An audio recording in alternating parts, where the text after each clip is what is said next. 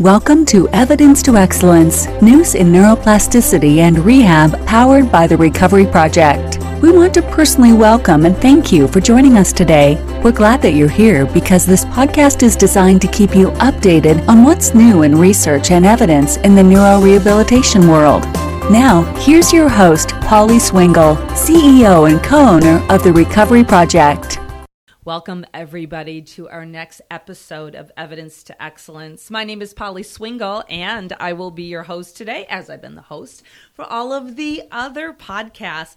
I am so excited, and I think I probably say this all the time when we do a podcast that I'm excited, but this subject that we're going to talk about today is so dear to my heart that you guys all know that um, I work for a company called the Recovery Project that myself and my partner in business, Charlie Parkhill, started 20 years ago. And when we started the Recovery Project, the medical program that we started with was spinal cord injury. And this diagnosis, this treatment with spinal cord injury is where I started. And um, if you guys don't know this and haven't read our story, um, my partner in business, Charlie, um, has a spinal cord injury and um, was my patient, boy, probably 30 years ago.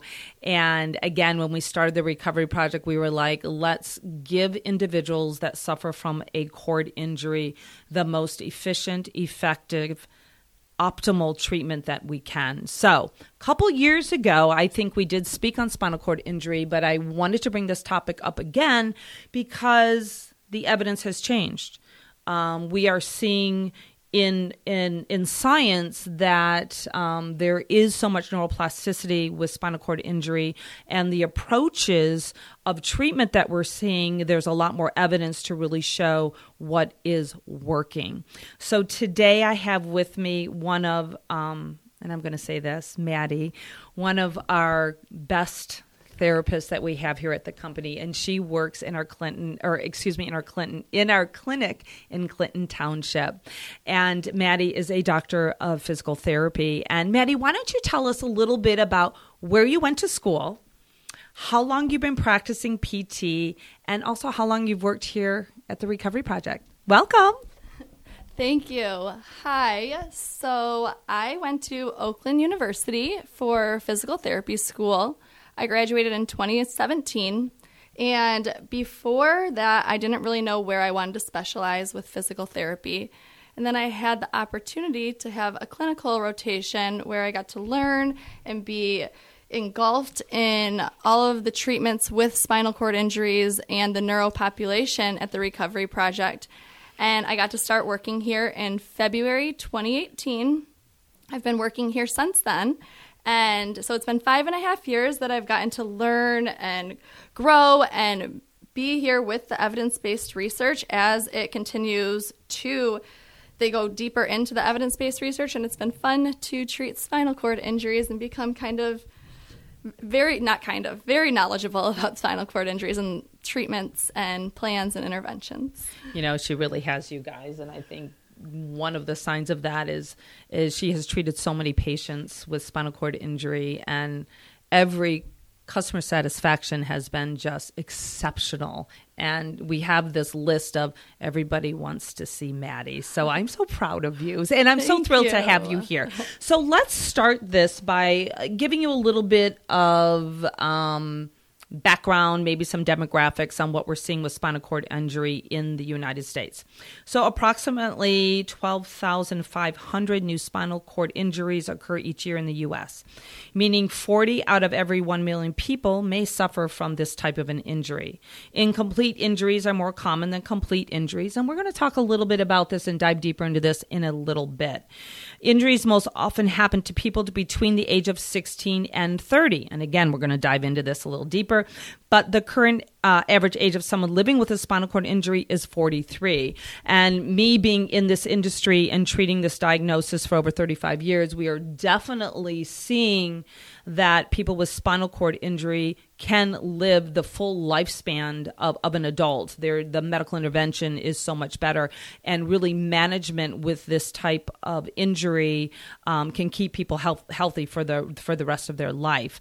Um, the most common cause of spinal cord injuries are motor vehicle vehicle accidents, followed by falls, acts of violence, and sports. About 78% of spinal cord injuries uh, include or are involved with males versus females. So we'll talk a little bit about that as well. So I'm going to talk a little bit about the Recovery Project. And here at the Recovery Project, we've been providing outpatient um, treatment um, with a multidisciplinary team for um, 20 years. And again, this is one of our strongest programs here. And one of the things that I think we've done very well at is following the evidence, which is what we're going to talk about today, but also providing those tools for our therapists so that they are more efficient and effective in, in providing the most effective treatment. So, you guys ready? Let's dive into this, and Maddie can share all of her wealth of information. All right, Maddie, so let's get started. So let's start with some of the the easy type of questions. Why are we seeing more individuals with spinal cord injury being diagnosed with an incomplete injury versus a complete injury? So as Polly had mentioned before, over the past 20 years, there's been a lot of evidence and research that has become more advanced, um, improved.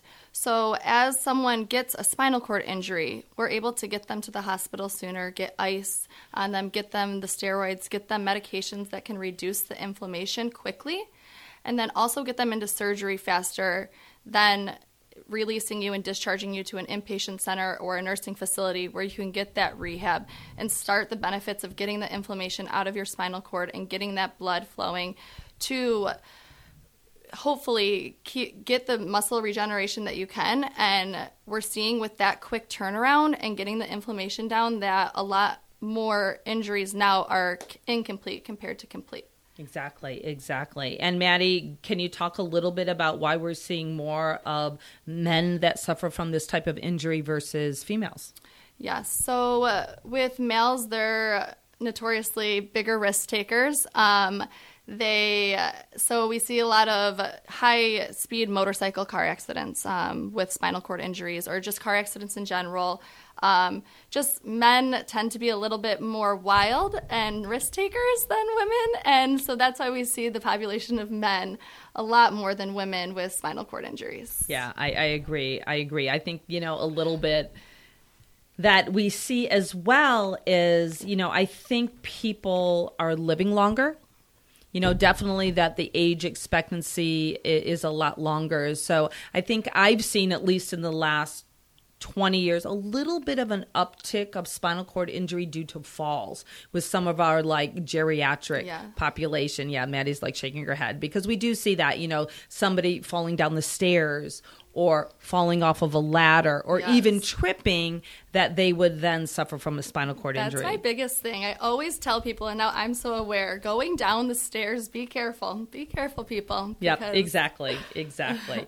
so let me let me talk a little bit about kind of the history again. I've been practicing physical therapy for over 35 years and when I graduated from college in the 80s, and I know some of you guys lifting, listening are probably saying, okay, I wasn't even born then. But when I graduated in the 80s and I, I fell in love with treating neuro back then, that when I did my inpatient rotation, that we would see somebody that was quadriplegic and they would be in inpatient rehab for six to nine months, which is just not heard of now. I mean, we would not discharge these individuals until they were independent with wheelchair management, independent with bed mobility, transfers, and really able to care for themselves. And over the past 20, 30 years, this has really changed. And kind of that course of treatment that we now see with this type of injury is that, as Maddie said, they really can get them stable medically much, much quicker than what they used to. They are definitely, from a medical side, much better at really paying attention to skin integrity, you know, respiratory, cardiac and really getting these individuals medically stable if it's a fusion in the cervical spine or wherever so that they can start getting involved in rehab right away. So they're in the acute setting ICU for a much much shorter period of time and sometimes it can be, you know, 1 to 2 weeks and then they're transferred right to inpatient rehab. And what we're seeing in inpatient rehab is that somebody let's say has a C6 quadriplegia that they may only be in inpatient rehab for three to four to maybe five months. And then they're transferred to either home. Maybe they'll go into an, a subacute program. And for you guys that don't know what subacute is, subacute is is a program where they get rehab PT and OT, but a lot of the times it's in a, a nursing home type setting. We're also seeing many people that are discharged right from in, inpatient rehab and going into home care. And some of them are staying into home care just because they're not quite medically ready to go to outpatient or may not have the knowledge of the importance of getting into outpatient that quickly. I have something to add. I think that a lot too that has to do with the length of stay is the resources that we have available now. We have wheelchair accessible vans, we have transportation systems. So, really, if you are in this situation, ask questions and advocate for yourself because there are a lot of resources that we're able to utilize now for this population that allows them to get into their house quicker to get back to rehabbing and doing the things that they did more independently and not having that mindset that I'm going to be in the hospital now for for 6 to 9 months. I'm going to my home and they make it accessible. There's a lot of tools that your doctors can set you up with to help with getting to the next place and so you can be back home and comfortable and start that rehab and getting back your function again. Excellent. Thank you. Thank you. So, you know, one of the things that we've seen, especially for this population, because as I said earlier, you know, the number one reason is motor vehicle accidents, that in Michigan, we've had the change in the no fault law. And I know we've talked about this in different podcasts, but what we're seeing from an outpatient rehab standpoint is that the resources aren't there. That now, if somebody is covered under no fault auto, that there are some auto companies that are really limiting the amount of outpatient therapy. We have some patients that may be only able to get anywhere from two to three months of therapy per year post their spinal cord injury and they need so much more.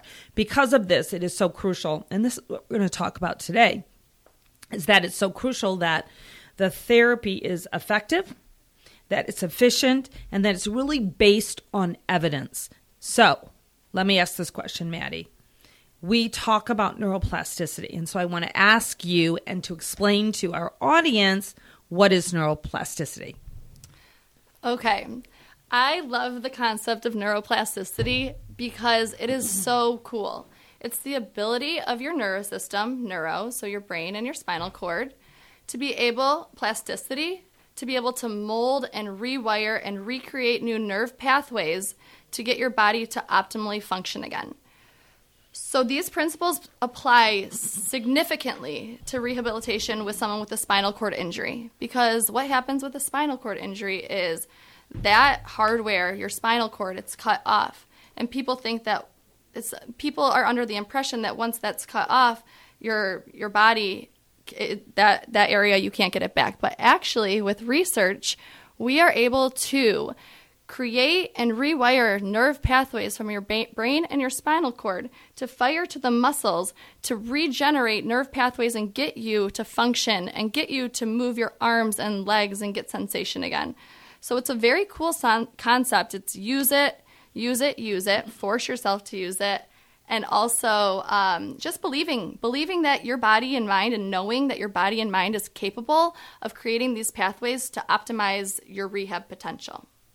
Yeah, and I know that we're going to dive deeper into this, but you know those principles that use it or lose it, right? Mm-hmm. We talk about that all the time. The principles of you got to add that intensity, yes. the repetitions, which we're going to talk about a little bit later there's as a, well. There's a really, really good saying that I like to use. so it kind of breaks it down in a simpler way.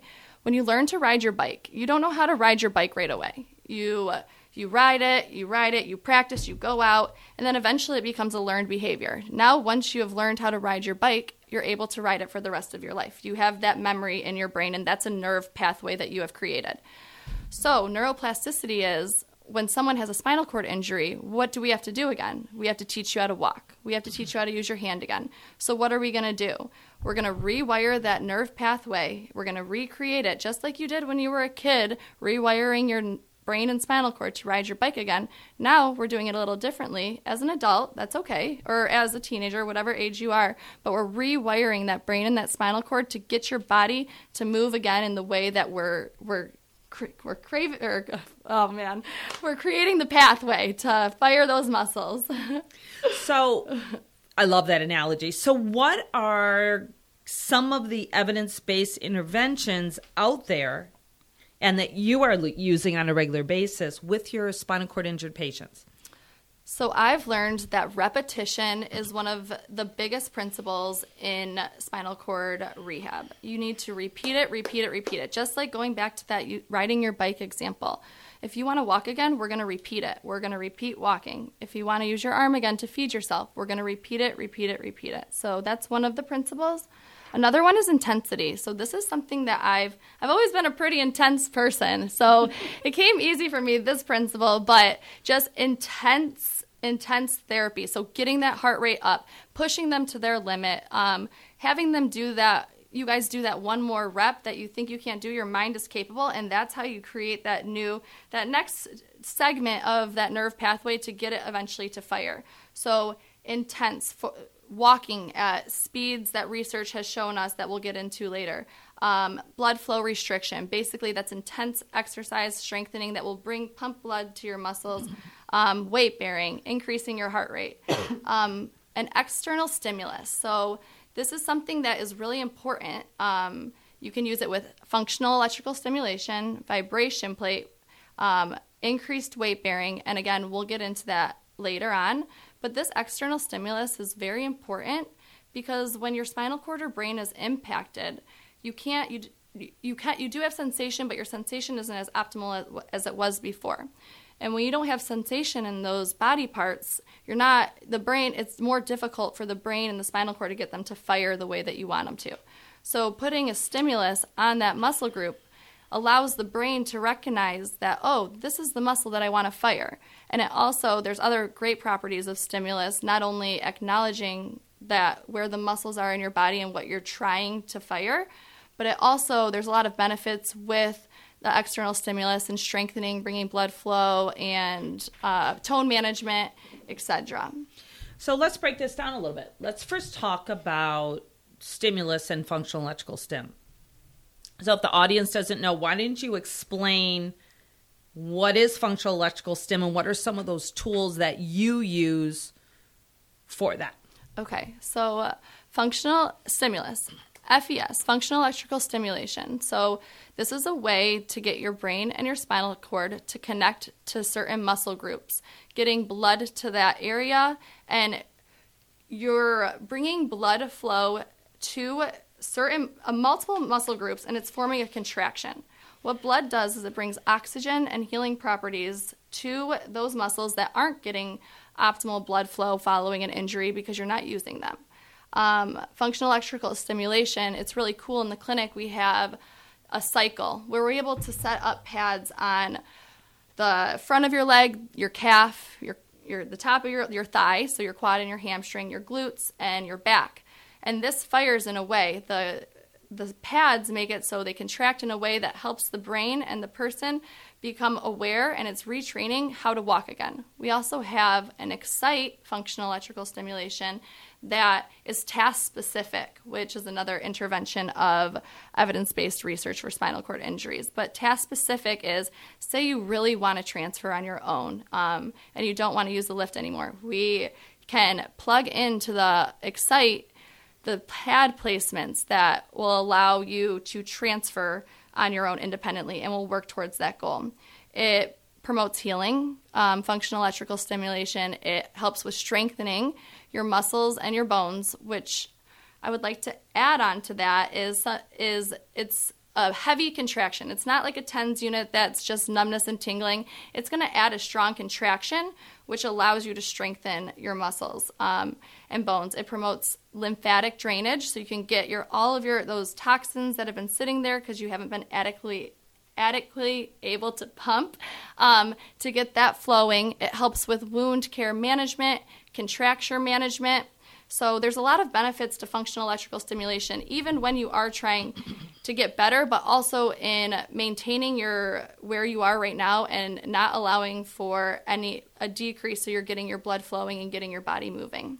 You know, one of the things I think at least in my experience as well is, you know, we see we are seeing more and more people with incomplete injuries, but we also still see people with a complete injury. And one of the things that you know, I feel it, it, it's challenging that when somebody is newly injured, and I think Maddie will agree with this, that we have seen some people that are newly injured that may be diagnosed with ASIA, a complete injury, but once they start rehabbing and that they're going to the right rehab where you are really working below that level of injury, which we're going to talk about, that sometimes that ASIA scale changes because right when somebody is first injured, there's a lot of spinal shock, there's a lot of things going on, but then we start seeing some of that recovery. But speaking of FES, I just wanted to share that you know there are benefits both for incomplete and complete injuries and and Maddie was just talking about all of these benefits. And I think what's clear is that somebody clearly has an incomplete injury and definitely has some muscle contractions below that level of injury. When they're working with FES, that they are working on getting more muscle control below the level of injury, strengthening those muscles below the level of injury, of really working towards more function, maybe walking, maybe transferring, whatever that may be. But there are so many benefits for somebody with a complete injury to still do FES. And as she said, you know, one of the things that we see is that it's a cardiovascular um, impact that we can see that people are increasing their heart rate. So you're exercising your heart, you're exercising your lungs, which is so important for optimal health. Circulation, because one of the risk factors with the spinal cord injuries, you may not have sensation, so you may have, be more at risk for wounds. So definitely FES helps with that circulation, helps with that skin integrity. The other thing is that when people have a spinal cord injury, that they are going to be also more at risk for osteopenia or osteoporosis. Yeah. And some people have this this false knowledge, I guess, that how do we prevent osteopenia or osteoporosis? It would be just weight bearing, but really to prevent that, the muscle has to pull on the bone. So even just standing in a standing frame isn't going to change the the um, growth of bone or the formation of your bone that you have to have your muscles pulling on that bone. So working with fes let's say you're in a standing frame or on a tilt table and you have fes connected to your quads or your glutes or your hamstrings that contraction of pulling on that muscle can definitely help with decreasing that risk of osteopenia. Anything you want to add on that? I completely agree. And as a new clinician five years ago, that's something that, you know, I wasn't completely aware of. So if you are listening and you're in school or a new grad, like just remember to acknowledge and know that complete injuries at first I, I didn't understand this, but now I see the benefit and I can like Polly said mentioned earlier, they went from they can go down the scale. You can regain with that neuroplasticity as we mentioned earlier. You can get some sensation back. You can get some movement back cuz the inflammation is going down. So making and then also making sure maintenance of health. That is so important because what the FES, as Polly said, does is it helps with the wound care and the contractions. And if we're unable in getting that stim and getting that blood flow, will prevent it. Um, because if you are a complete spinal cord injury and that happens to you, you know that's a lot of um, medical visits that you you would want to focus on your goal of what you're doing in therapy, not going back. And so manage your health, get stim on your legs, get that blood flowing because it's really really important to optimize your health. You know, and I always say to people ask me that may have a complete injury is, you know, why do I need to keep doing all of this? And I'm a lot older than Maddie, but what I have seen is just medical intervention in in so many different diagnoses is changing so rapidly. I hope in my lifetime that somebody discovers treatment, a cure, who knows for people that have a that Amen. have a complete spinal yeah. cord injury that I always say to people optimize your health. Yes. Keep your muscles, bones and body as healthy as you can so if something does come down the pipe that can help you gain movement or repair it that your body's ready. I love that. Yeah. That's so true because technology, we are we're and medical advancements and with research, we're it's cool what's coming up. pipeline. Exactly. So let's talk. We're going to stick to incomplete injuries, and I want to talk a little bit about walking, and then we can talk a little bit about um, the benefits of using a body weight support treadmill system. So we see a lot of incomplete cords, and the goal is I want to walk again. Um, so why don't you kind of take that question and fill the audience in on kind of your approach to that and some of the tools that you're using to get that high intensity gait and how to make that happen. Okay, so incomplete injury comes in and they say, I want to walk again. My thought process is we're getting the functional electrical stimulation on and we are putting weight through their system. Um, whether that may be through standing frame with FES, as Polly mentioned, because you're approximating the bones. You're approximating your bones with the weight bearing, which helps with has a lot of benefits.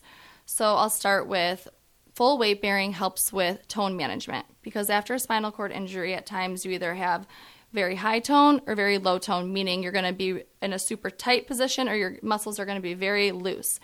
Weight bearing and approximating those bones on top of each other allows for breakdown of those spasms and also for building muscle. So I, I would do that prolonged standing, getting their core and postural strength. Because if you want to walk again, you have to have that stability around your trunk in order to stack your trunk on on top of your legs while also being able to advance your legs. So retraining the core, retraining the posture. My coworkers sometimes think I'm crazy because I'll have my patients do 50 chin tucks, 50 scapular retractions, which are all small stabilizing muscles. But it's that repetition of a good posture and keeping your vertebrae in line so your spinal cord can optimally fire and hopefully regain that connection to get the muscles to fire. I think there's, you know, and I I'm a big component of respiratory. Mm-hmm. And, you know, I know when I was teaching a lot, I would always say to my students, also don't ever forget to tap into that respiratory system, especially for individuals that may have quadriplegia, even high level paras, right? Because we know that our breathing muscles, yep, we all know this, it's our diaphragm, but also we have all of these accessory muscles, including our abdominals. Yes. And really address that in therapy of really going over very specific breathing exercises. This is how you breathe with your diaphragm, you know, working on that deep breath, working on that effective cough, those kind of things. Because also we have to think about that respiratory infection. Um, pneumonia can be one of those high risk type of secondary medical complications that we see with this population of patients. So definitely don't forget to address that. Um, let's talk a little bit about walking. So tell me Yeah. a Oh. little bit about how you use the body weight support treadmill system. I guess why do you use it? Okay. I love body weight because backing up on my, I just kind of went down a rabbit hole of like, I got excited about what I want to do with my spinal cord injuries. But forced walking and body weight supported treadmill is fantastic. And it's another approach that I use every time with my clients. So, what it does is it allows you to put the client with a spinal cord injury in a system that is able to unweight you and you're completely safe. So there's no falling, there's no guarding. Then what we can do on the treadmill with that body weight supported treadmill is crank the speed up. Research and evidence-based research has shown 1.2 miles per hour on the treadmill or higher is the way to get that neuroplasticity and get those um, nerve connections firing again. So I will grab a, a tech, a helper, we'll get on the treadmill, we'll unweight them, and then we'll just go at 1.2 miles per hour. Even if they're having difficulty activating, we're still getting, again, the repetition, the intensity, which is cardiovascular, pumping the blood to all of the muscles, getting that swelling out. The, spec- the specific training of walking again. So you're practicing what you want to do. So we're walking. And then the stimulus, so you're getting that weight bearing, you're getting, and I'll put a mirror there. So stimulus again can be an external feedback of them seeing themselves walking. If you're seeing yourself do the task, then your brain is able to convince yourself that you can get those muscles to fire and you have a better you have an improved and increased chance of getting those muscles to fire. You have to trick your brain to getting the muscles to fire again and you can see that with walking. What about overground walking? Is there a benefit? There is a benefit to overground walking. Um, so we've been I we have the exoskeleton, and then I've had the opportunity to work with the C braces, which allows us to, and we have a solo step here. So the solo step is full weight bearing and walking over ground. These devices and the robotic systems allow full weight bearing, as I mentioned earlier, the full weight bearing for the recovery and spinal cord injury. Along with the robotics and walking over ground, you're able to get the full you're able to get proper gait mechanics, which is able to retrain your brain and your spinal cord to get you to walking again. So I love full weight bearing over ground, but initial injury, a new patient, depending on how much you have back, I just want to try and pump out the muscles and do the forced the forced weight the forced um, walking on the treadmill prior because it's that repetition. And then when we and then we'll do walking over ground when we gain that trunk stability and the respiratory strength like polly mentioned earlier. Yeah i think there's you know i always get this question too about there's a lot of um, exoskeletons out there. There's a lot of different type of robotics out there. And you know right now the evidence is supporting as maddie just said the evidence is really supporting that we need to have the patient actively involved in whatever the activity is. So if it's walking, they need to be actively involved, which means we want somebody to be able to contract those muscles as they learn to walk again. Unfortunately, the evidence is not there yet for some of the exoskeletons out there if you're completely passive, you know, in that exoskeleton and that system, whatever that is, is moving your legs and you aren't actively participating. Right. And I know that sometimes Maddie, um, myself in my career have had to have these conversations because I know it feels so good sometimes for patients to be in some of the devices out there where the, the robot, the exoskeleton is doing all the work, yet they're not participating. And there just isn't the evidence there yet to say, all right, this is going to transfer over to that neuroplasticity, which we're all about. Let's find your recovery, okay? Because right. our goal is let's get you independent with this. You know, one thing I have said to patients that use these exoskeletons is being upright, lots of benefits. Yes. Great for bowel and bladder, great for breathing, great for skin integrity, great for core and postural, you, postural changes for you know working on that risk of joint contractures. So there are some of those benefits but if you're really looking at the goal of returning to walking the evidence right now does support high intensity. As maddie said you you got to push it. You have to have an elevated heart rate. You really got to put that effort in. One question I was going to ask you, Maddie, is do you ever use like virtual reality with any of your cord injuries? I personally have not used virtual virtual reality yet, but my coworkers do, and I think it is a fantastic, fantastic treatment option. What it does is it put you're able to put the person in the harness and then to kind of take them out of a stimulus of where they are right now and you can play games you can play sports which is again that neuroplasticity. And it re it challenges your balance. It cha- challenge uh, challenges your weight shifting. It chan- it challenges a bunch of great properties that kind of takes you out of what you are you are in the moment and it allows you to just not think and act. And i've seen and do. And that is a really great benefit for getting weight shifting, weight bearing. It, it distracts you from the task to make it more tolerable for prolonged amounts of time of weight bearing and shifting and getting all of that strengthening done. So that's something that I need to put to use more. Yeah, I, I know that. Um you know, in all of our clinics, we have different um, types of virtual reality, and I see it a lot, especially with our occupational therapists. Yeah. That if you're, you know, if you're working on that specific task of of reaching or some of that fine motor that there there are some really neat type of tools in virtual reality as you said that you are in this environment where you're in the grocery store. Yes. And you know, you can see it so then you your brain is going to be like, "All right, I remember the last time I was in the in the yeah. grocery store and I have to reach on the second shelf for those cans of soup." That really that activation brings that pathway back as you said yes. like riding a bike yes. brings it back and helps activate some of those movement patterns again. That is so true. I that's a, that's a great point. So let's switch gears a little bit because as we said earlier, is that thank goodness we are seeing that the medical intervention, that the rehab process, that we are so much better of providing medical care for people with spinal cord injuries. And what we're seeing is that people with a spinal cord injury can live a fulfilling life and live that full expectancy of their life. But what we see, especially in an outpatient practice, is that we will get a referral for a spinal cord injured individual that was injured 20 years ago. And now they're coming in for not just looking at the rehabilitation approach to the spinal cord injury, but really looking at some musculoskeletal type issues. So I wanted to address that with you, Maddie, of how important it is as a treating PT with this type of diagnosis to really pay attention to the musculoskeletal system and some of the things that you may see with long term living with this type of injury.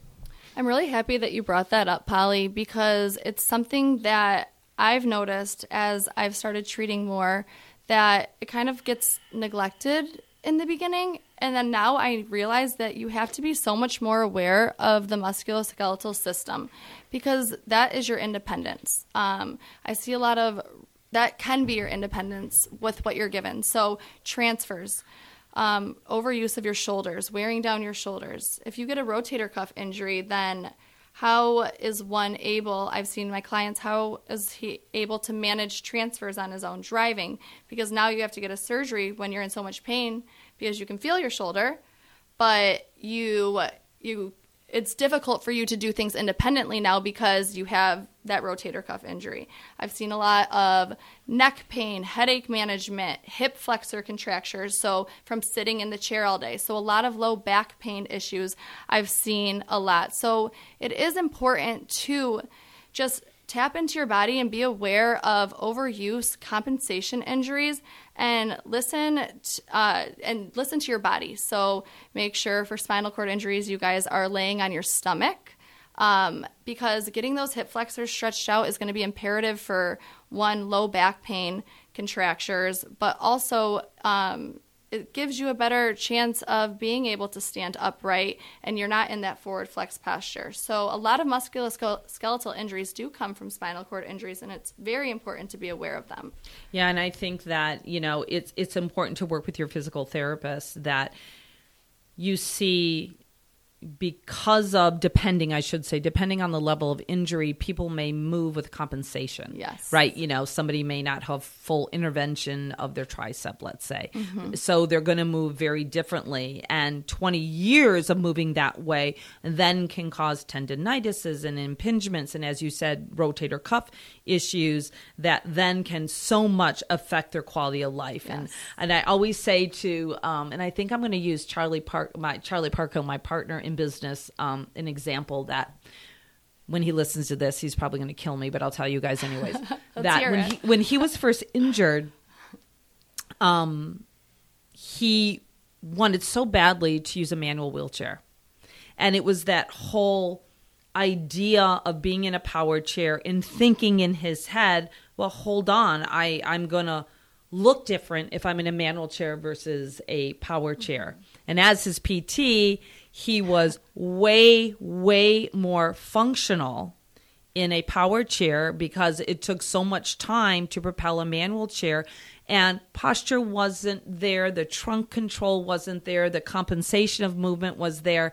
But you know as therapists and maddie's nodding her head you guys you really got to sometimes allow people to come to their own conclusion on their own than constantly pushing the issue. But I'm happy to say that after probably six to nine months of struggling, and when I finally said, let's try it, let's have somebody bring in a power chair and just try it. And changed his life. And it was because of function and his yeah, quality of life. I mean, he could get to point A from point B. I mean, this is an individual that runs a company, works full time, loved his seat elevator. That when he's, you know, he's six five, right? Yeah. So when he was talking to somebody, boop, raises his chair up and he's right at eye level. So there's a lot of those things to consider and to have those discussions with your physical therapist to be like, you know, when I'm 70, I want to make sure that I can do everything that I want to do. So help me get there but still have that quality of life. Totally. And I I can backpack on what Polly said is the the improvements in quality of life you're able to go out with your friends and keep up and you're and say you have a pain in one of your joints and you're trying to do the manual chair it it, it makes for quality of life it reduces risk of injuries and it also has so many great features as well like tilting and unweighting and i could get into this but yes pay attention to your musculoskeletal system and listen to your therapist. So yeah exactly. Let, let's we're talking a little bit about pain but somebody that suffers from a spinal cord injury, one of the things we see is spasticity, which I want you to address, which sometimes can really affect how somebody feels can affect the musculoskeletal system for sure, can can affect skin integrity, but also I'm going to call it more like central pain, nerve pain, that it's really not just a musculoskeletal pain, but we definitely see individuals with complete and, com- and complete spinal cord injury injuries suffer from spasticity and that kind of neuropathic pain. Can you talk a little bit about is there any evidence to treat that? Um, but also, I know that you've been using some treatments yet that may not have a lot of evidence, but I know it's definitely an area where, especially people in the PT world, are starting to really look at and developing more evidence to support. So, go ahead and answer that question. Yes. So, the way that spasticity is managed through evidence based research is a lot of uh, the things I mentioned earlier. So, stimulus. You can use full weight bearing. So, if my patients are in a spasm, I'll like to, I can either put pressure on their shoulders to kind of ground the system and approximate your system. Um, full weight bearing in a standing frame uh, that will help stretch out prolonged stretch of the muscle. So, it's not like a manual stretch, but prolonged stretching with weight bearing in a standing frame or in the LiteGait is great for spasticity management, along with different positionings um, to break up tone p- patterns. So, four point quadruped or tall kneeling. Those are positions that you can use to break up the spasm patterns.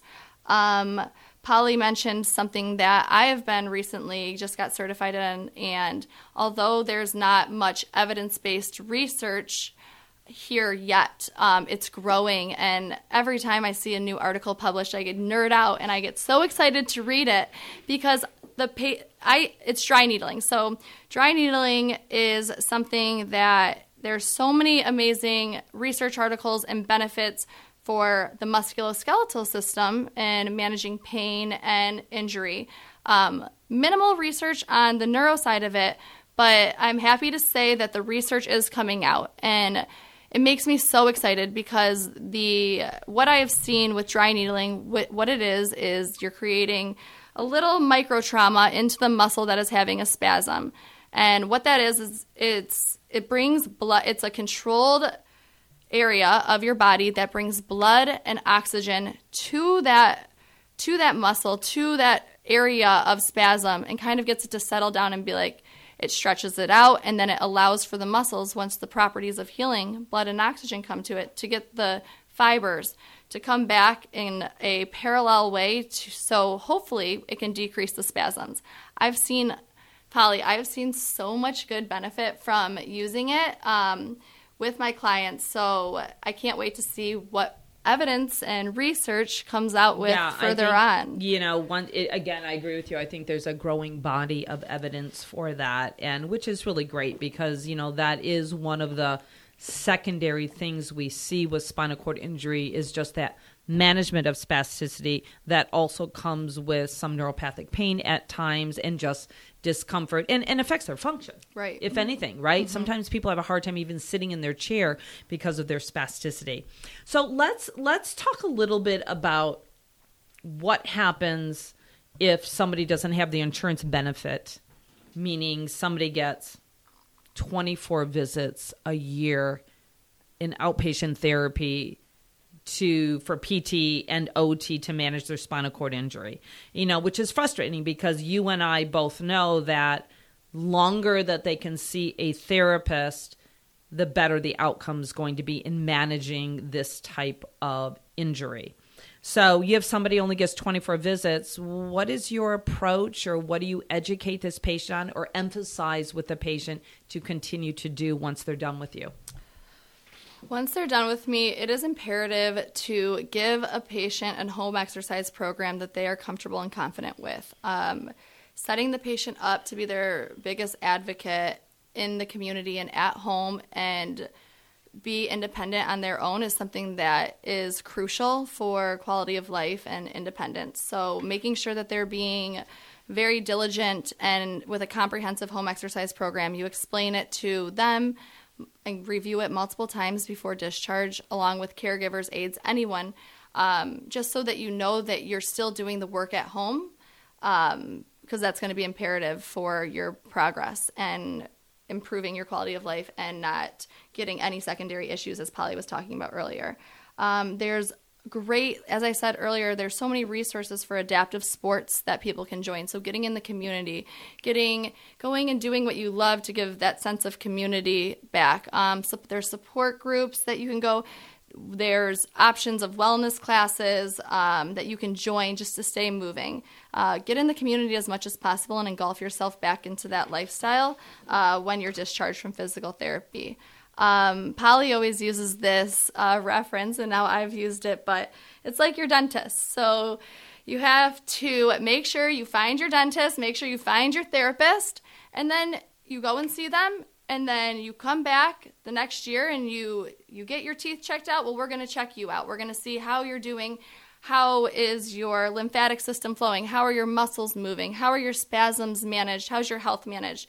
And then when you return, we'll get you set up, hopefully, that our patients are doing their job and doing the work at home so we can advance and progress your home exercise program so we can get you to that next level of independence given the insurance visits.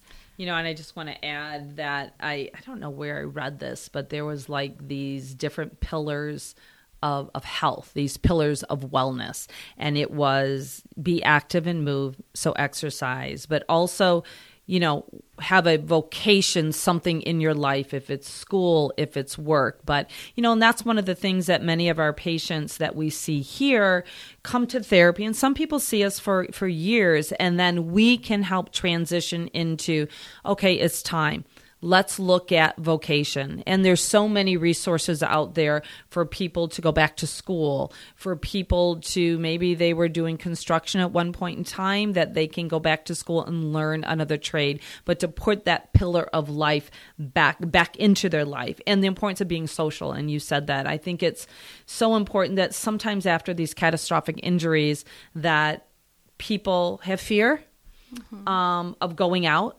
in public? Um, how do I, how do I access that? How do I travel? Right. Um, how am I going to feel now that maybe I have to use a wheelchair or things look a little bit differently? But the importance of getting back to the socialization with friends, with family, mm-hmm. um, you know, from that spiritual side or from that social side is is just so important because again, it's living that full quality of life. And that's something definitely if you guys are out there, know somebody that's had an injury or you have an injury yourself, of important to have those resources or refer your patient to you know a, a clinic or an organization that really understands that yes it's so important to apply these principles of neuroplasticity but also to really look at that person as a full person yes so I want to say thank you so much, Maddie. You are just a wealth of information, and I can see why you have such a strong following of all of your patients that have cord injuries. So I want to thank you. And guys, I want to thank you all that continue to listen to us on this podcast. Our audience continues to grow every single year. I'm always up for any suggestions, any topics that you would like to hear from. And always, guys, you can follow us on social media. We are on Instagram, The Recovery Project, as well as Facebook. We also are on YouTube, um, LinkedIn as well. And our website is www.therecoveryproject.net. And I want to say just have a fantastic rest of your July. Enjoy your summer, and I'll see you all next time. Thank you. Thank you for listening to today's Evidence to Excellence News in Neuroplasticity and Rehab podcast. We appreciate you and hope that you come back every fourth Tuesday of the month to get more of what's new in evidence and research in the neurorehabilitation world. To learn more about the Recovery Project or to find out what we're up to next, you can visit us anytime at therecoveryproject.net.